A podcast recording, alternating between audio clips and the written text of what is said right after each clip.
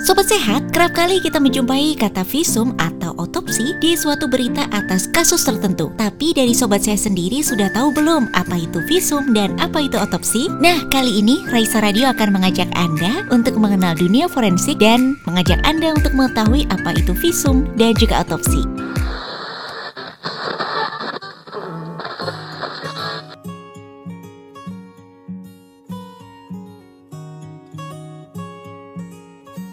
Selamat pagi Dokter Lipur. Selamat pagi Deila. Iya, uh, mungkin kita akan banyak diskusi gitu ya tentang uh, visum dan otopsi. Sebelumnya mungkin sedikit perkenalan dulu ya untuk Dokter Lipur ini kebetulan uh, beliau adalah dosen saya juga. Sampai detik ini masih jadi guru saya sebenarnya karena uh, banyak sekali ilmu dan juga uh, pengalaman dari beliau yang masih saya ingin pelajari dari beliau gitu ya dok. Baik dokter, uh, mungkin kita pada pagi hari ini uh, lebih banyak untuk diskusi terkait dengan forensik, visum, dan otopsi ya dok ya. Nah, uh, beberapa akhir ini kan banyak nih dok di berita-berita gitu ya terkait dengan uh, perannya dokter forensik gitu. Mungkin dari dokter Lipo sendiri bisa memberikan uh, gambaran nggak sih sebenarnya tujuan atau tugasnya dokter forensik ini apa gitu? Karena banyak masyarakat yang mungkin taunya kalau dokter forensik itu tidak jauh-jauh dari mayat gitu dokter. Monggo mungkin dokter Lipur bisa memberikan uh, pendahuluannya.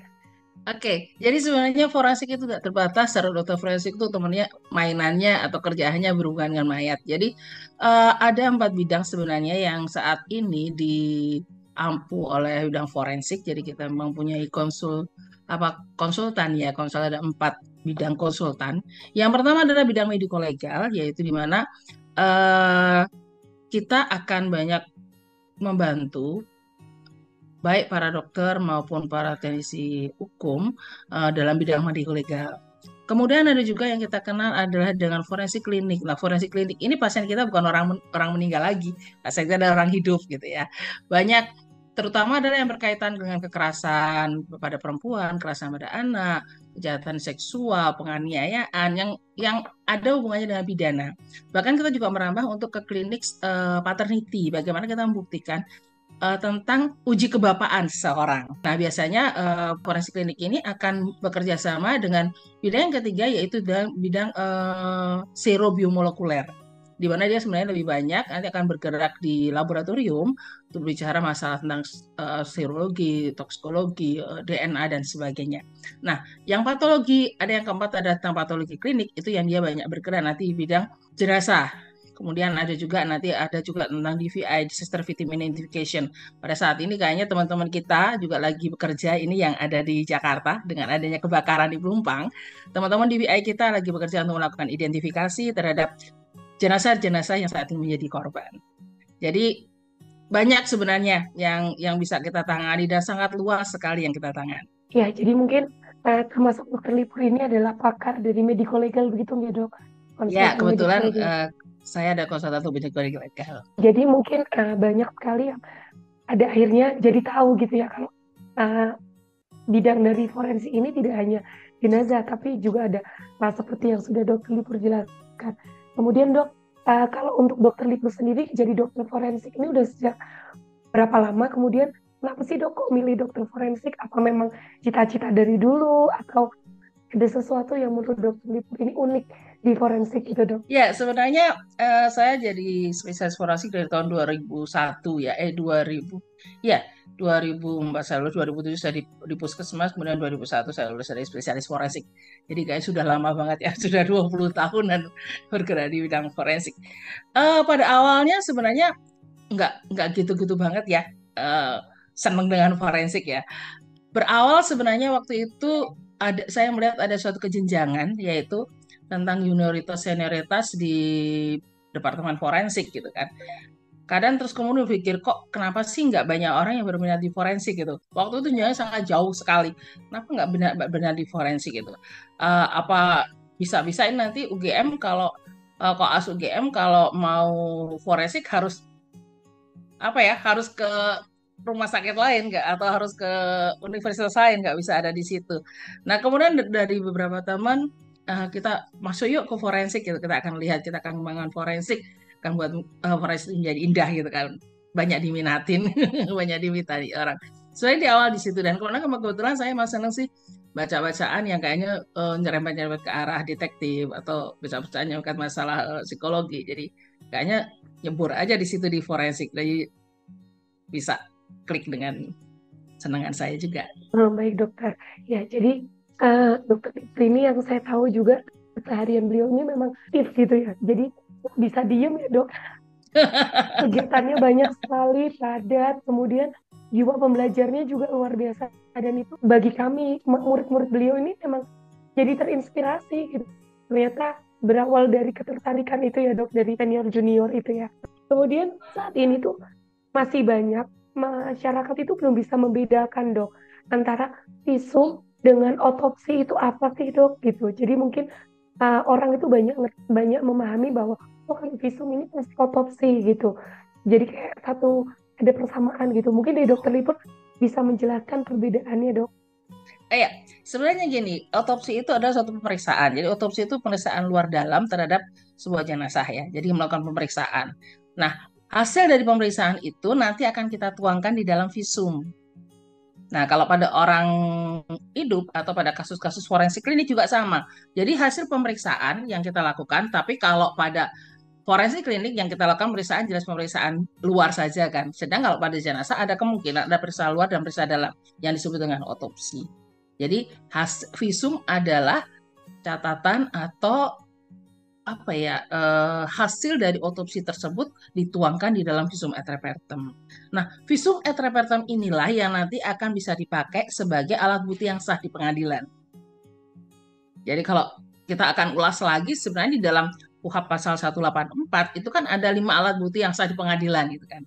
Ada keterangan saksi, ada keterangan ahli, ada surat, ada petunjuk, dan kemudian ada keterangan daripada terdakwa. Nah, visum itu masuk di dalam surat. Jadi salah satu dari alat bukti yang sah di pengadilan. Kalau di dalam hukum acara pidana, jadi hukum acara pidana itu seorang hakim baru bisa menyatukan suatu hukuman kalau minimal ada dua alat bukti yang sah di pengadilan. Nah, inilah pentingnya visum di mana dia bisa menjadi salah satu alat bukti yang sah di pengadilan untuk bisa meyakinkan hakim dalam memutuskan suatu perkara. Baik dokter, jadi uh, mungkin masyarakat juga jadi lebih tahu ya dok ya bahwa visum itu hasilnya gitu ya dok, yang dituliskan jadi hasil pemeriksaan uh, dari otopsi itu. Iya. Nah kemudian uh, apakah semua kasus itu butuh otopsi dok? Misalnya kasus uh, yang masuk ke forensik itu kita butuh otopsi karena kan sekarang itu banyak masyarakat yang banyak mikir wah kalau jenazah masuk ke instalasi forensik pasti diotopsi gitu ya dok. nah mungkin dokter itu bisa uh, menceritakan gitu kasus-kasus apa aja sih yang sebenarnya uh, dibutuhkan otopsi atau hanya sekedar pemeriksaan luar saja begitu dokter? Uh, kalau idealnya, kalau kita bicara masalah idealnya, bahwa semua kasus itu harus diotopsi idealnya. Iya kan? Harus diotopsi. Kenapa? Karena kalau kita hanya melakukan pemeriksaan luar saja, kita nggak akan bisa membuat suatu kesimpulan tentang apa itu sebab kematiannya. Kita hanya pada saat kita melakukan hanya pemeriksaan luar, kita hanya bisa memaparkan bukti-bukti apa yang ada di dalam tubuh tersebut, luka-luka apa saja yang ada, diakibatkan oleh apa, dan luka tersebut bisa menyebabkan kematian atau tidak. Tetapi masih ada faktor di luar atau faktor X yang tidak bisa kita tinggalkan. Karena apa? Karena kita tidak melakukan pemeriksaan dalam atau tidak melakukan otopsi. Sedang kalau kita melakukan otopsi, maka semuanya akan terbuka. Sehingga kita akan dalam kesimpulan visum, kita akan bisa menyebutkan apa dari sebab kematian tersebut, orang tersebut. Tentu bisa juga harus ditambah juga biasanya yang kita butuhkan adalah pemeriksaan penunjang. Nah, yang memang harus uh, dilakukan otopsi adalah kasus-kasus atau orang-orang yang meninggal yang butuh kita cari keadilannya atau korban-korban kasus pidana gitu kan uh, atau kita memang harus menentukan apa sebab kematian dari orang tersebut. Maka kita harus melakukan otopsi. Itu nggak bisa ditolak lagi. Karena kalau tidak dilakukan otopsi ya kita tidak akan bisa mengungkap secara jelas apa sebab kematiannya. Nah kadang-kadang yang mungkin Ila juga tahu saat ini kadang mentoknya kan ke masalah budaya ya. Jadi di masalah budaya sehingga nggak nggak mau nih dilakukan otopsi atau orang banyak takut nih kalau dilakukan otopsi nanti organ-organnya diambil gitu kan. Padahal kalau yang ada sih selama ini kita mau ngambil korbannya gimana, mau ngambil organnya gimana? Karena biasanya dilakukan pemeriksaan itu kita harus nunggu dua jam. Banyak organ-organ yang sudah tidak bisa lagi untuk ditransplantasi, transplantasi atau digunakan setelah itu gitu kan. Sehingga nggak akan mungkin lah. Kalau mengambil organ, iya. Kita kadang ngambil korban kecelakaan otopsi. Tapi kepentingannya itu apa? Untuk melakukan pemeriksaan penunjang. Bukan kita pakai untuk hal yang lain. Gambaran gitu ya dok beberapa masyarakat kita ini masih menganggap kalau di otopsi itu pasti ada organ yang dijual, diambil. Apalagi masih kemarin mungkin di beberapa berita juga ini ya dok, masih ada yang mempertanyakan kenapa hasil uh, pemeriksaan setelah dilakukan otopsi ulang ada otak yang diletakkan di perut kayak gitu. Padahal kan sebenarnya uh, mungkin di, bukan karena otaknya diambil sebagian ya dok ya, tapi lebih karena penempatan kemudian uh, agar bisa ditutup dengan baik gitu jadi lebih ke uh, strategi penutupan napas otopsi begitu ya jadi yeah. mungkin ini juga buat informasi untuk masyarakat uh, bahwa kalau untuk otopsi ini tidak perlu khawatir gitu ya ada beberapa organ yang akan kita ambil gitu tapi uh, semuanya kita pastikan akan dikembalikan sesuai dengan tempatnya karena memang tidak akan bisa digunakan untuk transplantasi gitu ya dok? Iya. Kayaknya ada ini pertanyaan di chat ini deh. Ya, ada pertanyaan gitu dok. Iya, kenapa biaya visum itu mahal? Iya, ya ini iya, sering ditanyakan dokter. Iya, kalau biaya visum mahal sebenarnya relatif apa ya relatif juga ya mau bilang mahal atau enggak ya karena kalau teman-teman tahu dia bisa ngerasain kalau kita ngelakukan otopsi itu enggak cuma 10-15 menit ya. Kadang kalau kita benar-benar lagi lakukan otopsi itu kita bisa sampai berdiri 3 sampai 4 jam. Karena kita harus periksa satu persatu kita buka, kita periksa luar dulu. Satu persatu kita lihat, bahkan kita ukur, kita kita foto, kemudian uh, kita lakukan identifikasi tentang apa lukanya, bagaimana alur lukanya, kita lihat, kita buka, setelah kita buka semua, kita harus ambil organnya, kita periksa organ satu persatu. Nah, itu harus satu pekerjaan. Jadi kalau saya bilang mahal relatif sekali, termasuk murah. Nah, yang menarik di sini eh, ditanggung oleh siapa? Iya, kalau kita lihat di KUHAP pasal 136, waduh jadi kayak, kayak kuliah nih.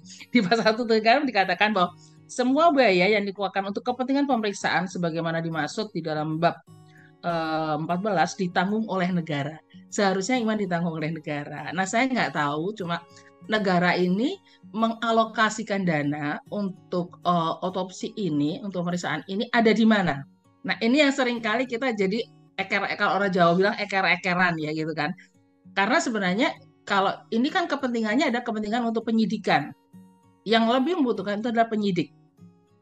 Yang lebih butuh adalah penyidik. Jadi untuk penyidikan harusnya anggaran itu ada di penyidikan yang digunakan untuk melakukan pemeriksaan otopsi. Cuma kalau kita saya pernah bertanya kepada penyidik, mereka nggak ada anggaran. Anggaran kita untuk untuk uh, bayar biaya otopsi nggak ada. Nah, ini yang yang kita kadang nggak tahu. Nah inilah yang mungkin yang ke depan ya uh, para pemegang kebijakan itu akan bisa punya juknis yang yang pasti bahwa otopsi ini memang diperlukan untuk suatu penyidikan suatu perkara dan anggaran itu ada di mana atau ada diberikan di rumah sakit-rumah sakit. Ada beberapa daerah yang itu sudah dianggarkan walaupun di situ negara itu dianggarkan juga di APBD mereka melalui uh, MPR DPR yang ada di, di di daerah tersebut sehingga di dibayar oleh uh, daerah karena untuk pengungkapan kasus di daerah. Nah, inilah yang mungkin kebijakan ini yang harus harus dibenahi tentang masalah pembayaran. Kemudian apakah di cover oleh BPJS yang kedua pertanyaannya apa ini bagaimana pemeriksaan luar kalau pemeriksaan luar pada orang hidup ya itu ya kayak kita melakukan pemeriksaan pada saat kita periksa di klinik memang kalau pada saat pemeriksaan forensik itu akan lebih teliti pemeriksaannya kita akan lebih mengidentifikasi luka tersebut secara lebih rinci. Karena kita akan karena kita harus mencari luka tersebut akibat apa, disebabkan oleh karena apa dan menyebabkan apa.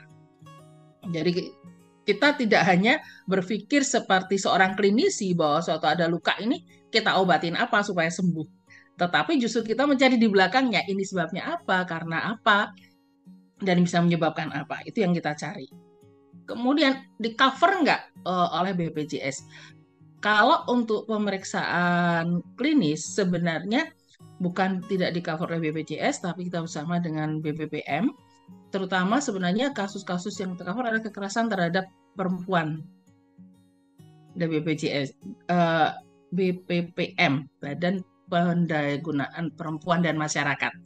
Nah, ada di situ. Jadi, kalau memang itu kasus-kasus ada kekerasan terhadap perempuan, karena di DIY ini kita sudah punya forum, forum penanganan uh, penanganan kekerasan pada anak dan perempuan yaitu di Reksodia Utami.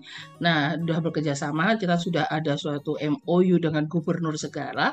Setiap kejadian kekerasan terhadap perempuan dan anak yang ada di uh, provinsi DIY, maka dia dibayai oleh Pemda DIY. Ada anggaran tersendiri di situ. Sehingga hanya cukup pada saat kasus-kasus kekerasan uh, terhadap perempuan dan anak ini datang untuk melakukan pemeriksaan, kita hanya cukup sebenarnya meminta suatu uh, bukti bukti bahwa itu ada kasus kekerasan dari BPPM. Maka itu nanti akan bisa diklaimkan di rumah sakit dan sudah ada link di kerjasamanya. Nah, ini ada pertanyaan yang ke ya. tiga ya dokter. Uh, apakah hasil otopsi itu ya sebuah kasus kematian dapat langsung dilakukan pada keluarga atau harus melalui penyidik. Nah, jadi gini, sebenarnya klien daripada dokter forensik itu bukan keluarga. Klien kita sebenarnya adalah penyidik. Karena pada pada saat akan meminta dilakukan otopsi, kemudian penyidik minta hasil daripada otopsi ya berupa visum et repertum, itu harus ada surat tertulis. Dan surat tertulis itu harus dari penyidik. Sehingga klien kita adalah penyidik. Jadi yang bisa menerima hasil dari pemeriksaan kita adalah penyidik, bukan keluarga. Ya, baik, dokter. Nah, ini ada pertanyaan lagi, dok, terkait kalau otopsi itu, dok, kira-kira yang dilakukan itu apa aja ya, dok? Diperiksa mungkin uh, bisa lebih didetailkan, dok, terkait dengan yang dimulai dari mana, kemudian kita Oke. akan melihat apa aja begitu. Jadi kalau otopsi, kalau pemeriksaan luar tadi sudah saya katakan ya kita mulai dari ujung atas kepala sampai ke ujung kaki ya, itu tuh. Lah kalau kita melakukan pemeriksaan otopsi, biasanya adalah kita buka. Yang pertama kita buka biasanya dari air dada ya, dari dada kita buka. Begitu kita, kulit kita buka, kita akan melihat ada nggak trauma di situ. Kita mulai dari lapis demi lapis, dari kulitnya, kemudian kita lihat ototnya, kemudian baru kita buka ini uh, tulang-tulang yang ada di situ, kita lihat organ-organ yang ada di situ, ada lukanya kah, ada perdarahan dan sebagainya. Itu akan kita buka semua yang ada di rongga dada sampai di rongga perut semua. Kita akan periksa semua organ yang ada di situ satu persatu. Organ itu ada berbagai macam tipe pengangkatan ya, ada yang per organ, ada yang semua diangkat kemudian baru diperiksa di luar. Nah, kita anggap aja kita angkat per organ. Jadi per organ itu akan kita lakukan pemeriksaan, kita timbang dulu, kita ukur, kemudian baru itu kemudian kita cari gitu, kita cari ada lukanya enggak dan sebagainya. Bahkan kalau sampai yang di jantung kita harus susuri juga, ada penyumbatan enggak, ada penebalan enggak pada otot jantungnya, pada klep jantungnya, itu sampai di situ. Sedetail itulah kita melakukan pemeriksaan. Terus kemudian kalau pada ginjalnya ya harus kita buka juga ginjalnya kita lihat ada nggak batu di situ, ada nggak penyumbatan di situ, ada nggak radang di situ. Jadi kita lihat semuanya. Selain daripada organ yang di dalam situ, kita juga buka di kepala. Kepala pun kita buka lapis demi lapis. Kita buka dulu pada kulitnya, sampai kemudian ketemu batok kepalanya, baru kemudian nanti kita gergaji di situ. Pada saat kita gergaji pun kita merasakannya lapis demi lapis lagi, yaitu dari selaput yang paling luar, dari otak gitu kan, baru kemudian kita ambil otaknya, kemudian kita periksa juga lapis demi lapisnya di otak itu. Kita potong lapis demi lapis, ada nggak perdarahan di setiap lapisan tersebut? Nah, itu yang yang kita lakukan. Jadi sedetail itulah sebenarnya kalau kita melakukan pemeriksaan eh, pada melakukan otopsi yang benar. Bisa juga kalau pada kasus-kasus uh, penjeratan bahkan sampai lidahnya kita tarik ya kita kita ambil kita lidahnya ada nggak di situ bukti daripada atau jejas daripada pemar yang ada di situ atau sampai uh, patah tulang daripada osioidnya, skrikoidnya kita cari di situ di leher. Jadi leher juga dibuka untuk dilihat. Dan itu kita perlakukan sama terhadap semua kasus. Enggak, oh kalau kasus uh, gantung diri cuma sampai leher aja kok yang diperiksa, bawahnya enggak, enggak. Atau oh kasusnya kasus uh, trauma di kepala hanya kepala lainnya enggak. Kita kalau udah melakukan otopsi kita periksa semuanya dari atas sampai ke bawah. Kok lama banget sih periksa segitu aja kok lama banget nggak selesai-selesai. Padahal yang di dalam tuh pengennya juga cepet selesai. Kita tuh udah capek pakai baju. Mungkin kalau sekarang sih nggak terlalu. Uh, saya pernah ngalami pada saat masa COVID kita harus otopsi. Waduh, udah harus pakai baju hazmat puana seperti apa itu yang terjadi. Tetapi memang itu harus kita lakukan karena itu memang dunia kita. Iya dok, betul sekali dokter. Jadi mungkin uh, masyarakat juga jadi lebih paham gitu ya kalau kenapa sih lukanya cuma sedikit gitu misalnya cuma di leher tapi kok pemeriksaan bisa sampai 4 jam bahkan 5 jam ya dok? Itu ini bukan yeah. karena uh, ketidakkompetensian dari dokter spesialis forensik gitu ya tapi memang harus dibuka dari atas sampai bawah gitu. Walaupun mungkin uh, yang otaknya baik-baik aja gitu ya tapi kan kita harus memastikan bahwa uh, ada tidaknya sebuah kelainan itu terus kita periksa secara detail begitu nih dokter. Iya ya, dokter. harus semuanya. Kadang Betul. kita bisa lihat luka yang ada hanya kelihatan kecil ya di leher. Tapi hmm. kita nggak tahu kalau misalnya ada juga ternyata uh, kekerasan tumpul yang ada di organ di, di organ perut. Organ perut uh, biasanya jarang sekali menimbulkan jejak yang terlihat di luar. Tapi pada saat kita buka ternyata di situ ada di otot-ototnya sudah ada memar-memar bahkan mungkin sampai tulangnya bahkan sampai ke organnya ada. Jadi itu banyak sekali kita kemungkinan. Bahkan kalau kasus kecelakaan lintas Ila mungkin juga tahu ya kepalanya kayaknya utuh ya dia ya. Nggak ada luka gitu kan hanya keluar aja darah dari hidung atau darah dari uh, telinga gitu. Tetapi pada saat kita buka ternyata di dalam otaknya banyak sekali terjadi perdarahan sehingga makanya harus dibuka. Uh, melanjutkan pertanyaan ya dokter. Ini ternyata masih ada beberapa uh, pertanyaan yang masuk dari WA yang dikirimkan Mbak Galuh. Mungkin saya izin bacakan, dokter. Iya. Jadi ini ada pertanyaan dari Mbak Diandra Megi di Sleman. Nah, saat ini tuh kan banyak ya dok kasus-kasus yang kemarin mungkin udah banyak diberita juga terkait dengan korban mutilasi, kemudian korban yang dibunuh, kemudian dicor, di semen gitu ya dok. Nah itu uh, untuk korban-korban tersebut itu kira-kira kalau menurut dokter Liput bagaimana ya dok proses otopsinya? Apakah ada perbedaan dengan uh, prosedur pemeriksaan otopsi pada jenazah yang masih utuh begitu dokter? Ya mungkin langsung saya jawab ya. Kalau prosedurnya sama, kita tetap harus melakukan pemeriksaan head to toe ya dari kepala sampai ke bawah sama. Uh, mungkin bedanya adalah nanti kalau mutilasi itu biasanya kan sudah terpotong-potong satu persatu, kadang ada yang hilang gitu kan. Nah, walaupun ditemukan baru dua tiga potong, kita tetap melakukan pemeriksaan. Mungkin nanti baru ada penggabungan dari hasil pemeriksaan-pemeriksaan tersebut. Karena kita pernah juga nemukan uh, badannya badannya sudah kita ketemukan. Ah, saya nggak tahu waktu itu di masih residen atau enggak. Yang tadi kepalanya terakhir baru baru ditemukan di daerah Jawa Jawa Timur gitu. gitu Nah, itu juga pernah kita temukan seperti itu.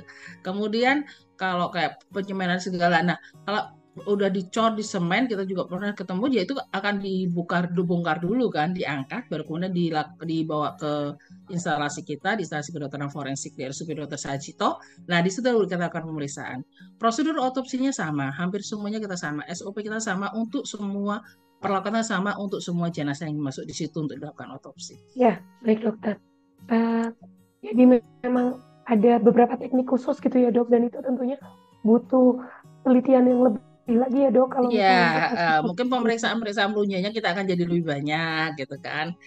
Mungkin ya. uh, ada juga uh, lebih detail lagi kita mungkin lebih karena kalau mutilasi harus ngepasin gitu ya. Ini bener nggak sih?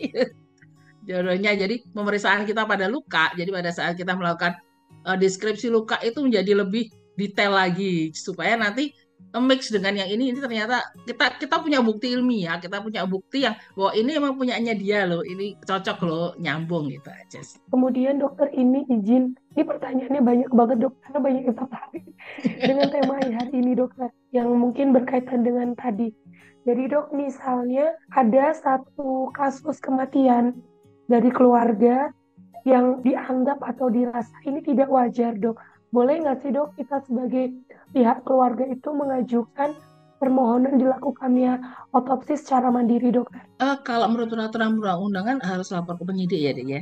Jadi harus lapor dulu ke penyidik. Nanti yang bikinkan surat, gitu, bikinkan surat permintaan untuk dilakukan otopsi itu adalah penyidik. Jadi seperti itu. Jadi lapor dulu ke polisi. Uh, nanti biar polisi yang bikin. Nanti hasilnya akan dikaitkan ke, ke ke polisi nanti keluarga kalau pengen hasilnya bisa minta langsung Baik dokter. Ya jadi uh, itu tadi pertanyaan dari Mbak Niken mungkin jadi bisa lebih uh, tahu alurnya begitu ya. Alurnya pertama harus lapor dulu ke pihak kepolisian, kemudian nanti jadi pihak kepolisian yang akan membuatkan surat permohonan visum kepada uh, rumah sakit ataupun dokter spesialis forensik untuk dilakukan sebuah tindakan uh, otopsi. Yeah. Pertanyaan selanjutnya, ini dok, kalau misal ini dari Pak Agung, ada apabila yang selama ini kita lihat ya yang ramai lagi ramai di televisi itu kan ada satu keluarga meninggal dengan kondisi mengering begitu ya dok. Nah itu kan masih ada asumsi apakah uh, ini karena kelaparan atau karena pembunuhan. Nah uh, itu dari segi forensik apakah bisa dibuktikan dok apakah ini memang karena kelaparan atau karena pembunuhan kemudian bagaimana strategi untuk pembuktiannya dokter? Iya, uh, bisa saja. Jadi dilakukan pemeriksaan. Jadi kalau sekarang saya tanya itu kelaparan atau pembunuhan saya nggak tahu. Tetapi kalau dengan hasil pemeriksaan, jadi akan dilakukan pemeriksaan oleh dokter forensik, kita lihat ada nggak uh, tanda-tanda kekerasan yang ada di situ. Kemudian harus dibuktikan juga tanda kekerasan itu terjadinya saat setelah mati atau sebelum kematian. Jadi antemortem atau postmortem itu juga harus dibuktikan. Apakah tanda-tanda uh, kekerasan tertentu bisa menyebabkan kematian? Atau tanda-tanda kekerasan tersebut tidak dapat menyebabkan kematian? Nah, kita juga melihat uh, keringnya. Nah, berarti kalau kering nggak apa kita tetap masih bisa melakukan pemeriksaan. Karena biasanya kan kering tetapi tanda-tanda di situ masih ada masih ada tersisa. Kalau terjadi pembusukan pun uh, kita masih akan bisa sampai uh, asal tidak pembusukan lanjut ya. Ada beberapa trauma yang akan hilang kalau sudah jadi pembusukan lanjut. Tetapi kalau misalnya kasus uh, trauma itu sampai ke tulang gitu itu masih masih akan bisa kita temukan. Kalau itu memarnya masuk ke tulang itu bahkan kita masih bisa temukan walaupun sudah sudah lepas uh, kulitnya. Jadi ototnya sudah lepas kalau dia sampai nempel di tulang memarnya ada di tulang kita masih bisa buktikan. Kita akan buktikan dengan apa? Selain dengan secara makroskopis kita juga harus buktikan secara mikroskopis yaitu dengan melakukan pemeriksaan waktu liar atau baik dokter ya. Uh, jadi memang uh, semakin cepat sebenarnya semakin lebih baik ya dok kalau diotopsi. Iya, jadi kalau untuk pemeriksaan. Iya, hmm. jadi semakin lebih cepat kita lakukan pemeriksaan, maka uh, barang bukti yang ada itu masih banyak, tidak banyak yang hilang, itu yang kita harapkan. Baik dok, tapi uh, tidak menutup kemungkinan juga apabila mungkin ketemu tinggal uh, beberapa bagian tubuh yang tidak lengkap ataupun sudah uh, tulang gitu ya dok ya itu masih tetap bisa kita lakukan pemeriksaan. Uh, untuk selanjutnya dokter ini nyambung lagi dengan pertanyaan uh, selanjutnya dok. Jadi ini ada pertanyaan terkait kalau misalnya kita menemukan kasus hanya tulang ataupun mungkin dalam kondisi terbakar jadi hangus gitu ya dok udah uh, tidak mungkin udah nggak kelihatan bisa dibedakan ini perempuan atau laki-laki gitu ya dok. Nah itu secara forensik bagaimana dok cara pemeriksaannya? Ya, jadi kalau misalnya kita ketemu pada kasus-kasus terbakaran gitu ya, ini membedain uh, uh, kalau untuk menentukan uh, sebab kematiannya kita sebenarnya bisa saja sih melihat apakah uh, tulang tersebut terbakar pada saat uh, jenazah masih hidup atau sudah mati, ya kan? kita akan bisa melihat kalau tinggal tulang. Jadi kita melakukan pemeriksaan dulu antemortem atau postmortem nih uh, kebakaran atau yang ada dalam tulang tersebut. Sehingga kita akan bisa tahu bahwa orang tersebut hanya kita bisa tahu orang tersebut terbakar pada saat dia masih hidup atau sudah mati. Tetapi kalau kita akan menentukan sebab kematian orang tersebut apakah karena terbakar, kalau tinggal hanya tulang belulang kita agak sulit. Karena harusnya kita bisa melihat kalau karena kebakar kan ada dua kemungkinan meninggal yaitu ada karena memang adanya udim pada laringnya yang yang uh, apa ya ada pembengkakan pada jalan nafasnya sehingga menyebabkan dia mati lemas. Ataukah karena luka bakarnya yang sangat luas sehingga bisa menyebabkan kematian. Nah, itu yang kita agak sulit kalau dia tinggal tulang belulang. Tetapi kalau untuk identifikasi, kalau hanya ada tulang, kita tetap masih bisa. Pada kasus-kasus, soalnya kasus DVI, pada kasus tulang tinggal tulang belulang yang kemarin pada kasus Merapi kita ingat pada kasus Merapi itu yang letusan Merapi yang kedua kita banyak sekali terima tulang. Yang bisa kita lakukan hanya untuk identifikasi. Identifikasi itu pun tidak kalau tulangnya lengkap kita mungkin bisa identifikasi siapa, tapi kalau enggak kita paling minimal bisa identifikasi oh ini laki-laki atau perempuan oh ini perkiraan usianya berapa? Tergantung tulang yang ditemukannya apa gitu kan. Misalnya itu kan cuma tinggal tulang kepala gitu. Tulang kepala kita masih bisa nih kalau dari tulang kepala masih utuh masih bagus kita masih bisa nih menentukan untuk uh, usia kita masih bisa cari dengan suturannya gitu kan dari sutura kepala. Terus kita misalnya menentukan untuk uh, ini laki-laki atau perempuan masih bisa dengan kita melakukan tulang-tulang yang ada di wajah begitu juga dengan untuk rasnya apa kita masih bisa tapi kita tidak bisa menentukan berapa uh, tinggi badannya. Tetapi kalau kita temukan juga bersama dengan tulang panjang, kita akan bisa menentukan tinggi badannya kira-kira berapa. Seperti itu sih. Jadi pada proses-proses bencana biasanya kita lakukan adalah untuk identifikasi saja, bukan untuk menentukan sebab kematiannya. Ya, baik dok. Ini juga menjawab pertanyaan yang uh, selanjutnya. Jadi tadi juga pertanyaan. Jadi sebenarnya kalau dari tulang kita masih bisa menentukan ya dok untuk identifikasi. Iya. Yeah. Uh, dan bisa dilihat juga benar kata dokter Lipur mungkin kita bisa membedakan ini uh, tulang manusia atau bukan, kemudian yeah. uh, jenis kelamin ya dok, dan rasnya, kemudian umur dan uh, panjang badan, mungkin itu perkiraan gitu ya dari si jenazah ini. Baik, kemudian dok, uh, kalau misalnya dilakukan ekshumasi dok, atau otopsi ulang begitu. Menurut dokter Lipur dari segi ilmu kedokteran forensik ini akurasinya seberapa uh, besar dokter dibandingkan dengan otopsi yang pertama begitu dok? Uh, kalau eks, uh, jadi ekshumasi ya, yang jelas semakin lama pasti akan semakin banyak barang bukti yang hilang. Jadi yang paling paling cepat itu pasti akan lebih akurat dibandingkan yang lama. Apalagi udah dilakukan otopsi, setelah diotopsi kemudian dimakamkan gitu kan. Kemudian habis itu dilakukan bongkar makam gitu. Nah, biasanya pada saat bongkar makam sudah banyak beberapa bagian yang sudah mulai menjadi pembusukan. Nah, itu juga akan mengurangi uh, akurasi lagi. Bahkan ada beberapa hal yang mungkin tidak akan bisa kita lakukan pemeriksaan lagi. Ya, baik dokter. Uh, pertanyaan terakhir dokter. Nah dari pengalaman dokter Lipur selama jadi dokter forensik, ini ada pertanyaan dari Bu Diana Rahmandita. Selama ini ada nggak dok cerita unik atau mungkin pengalaman menarik yang tidak bisa dilupakan sama dokter Lipur selama menjadi uh, dokter forensik dokter? Bagi saya semuanya menarik, semuanya unik gitu kan. Karena di setiap pemeriksaan pasti kita akan menemukan suatu hal yang baru. Seperti pada saat uh, kita melakukan DVI itu di setiap uh, kondisi itu akan berbeda. Pada saat uh, kayak kita melakukan otopsi, eh, pada saat kita melakukan DVI pada kasus bencana itu akan berbeda pada saat kita melakukan pemeriksaan DVI pada kasus uh, crime disaster gitu kan. Itu akan berbeda uh, terlalu banyak sih kalau diomongin yang paling yang unik apa karena bagi saya semuanya berkesan semuanya semuanya punya arti gitu ya uh, saya punya cerita sih sebenarnya pada awal saya waktu itu saya awal jadi dokter forensik eh bukan awal jadi dokter forensik ya saya sebagai masih presiden dari dokter dari residen jadi masih pendidikan. Saya ingat banget itu awal awal sekali saya udah dikasih kepercayaan tanggung jawab melakukan otopsi gitu kan untuk menjadi DPJP jadi untuk menjadi penanggung jawab. Nah itu adalah kasus yang tidak akan terlupakan kasus uh, pembunuhan keluarga tukang becak yang ada di Langenastran Nah itu satu keluarga itu dibunuh semua ya, jadi ada kakek kakek neneknya, kemudian ada anak dan ada cucunya gitu. Dan kita langsung bisa melihat di situ uh, ruang otopsi kita itu kan ada empat empat bed. Nah itu empat empatnya keisi semua gitu dalam kondisi yang sudah satu minggu baru ditemukan gitu kan. Berarti sudah banyak belatung dan belutungnya sudah uh, keluar dari lubang-lubang itu kayak mekrok kayak bunga gitu. Eh, Mbak Galo jangan dibayangin. nah kagetnya adalah apa? Karena itu langsung masuk lompat gitu kan. Hah?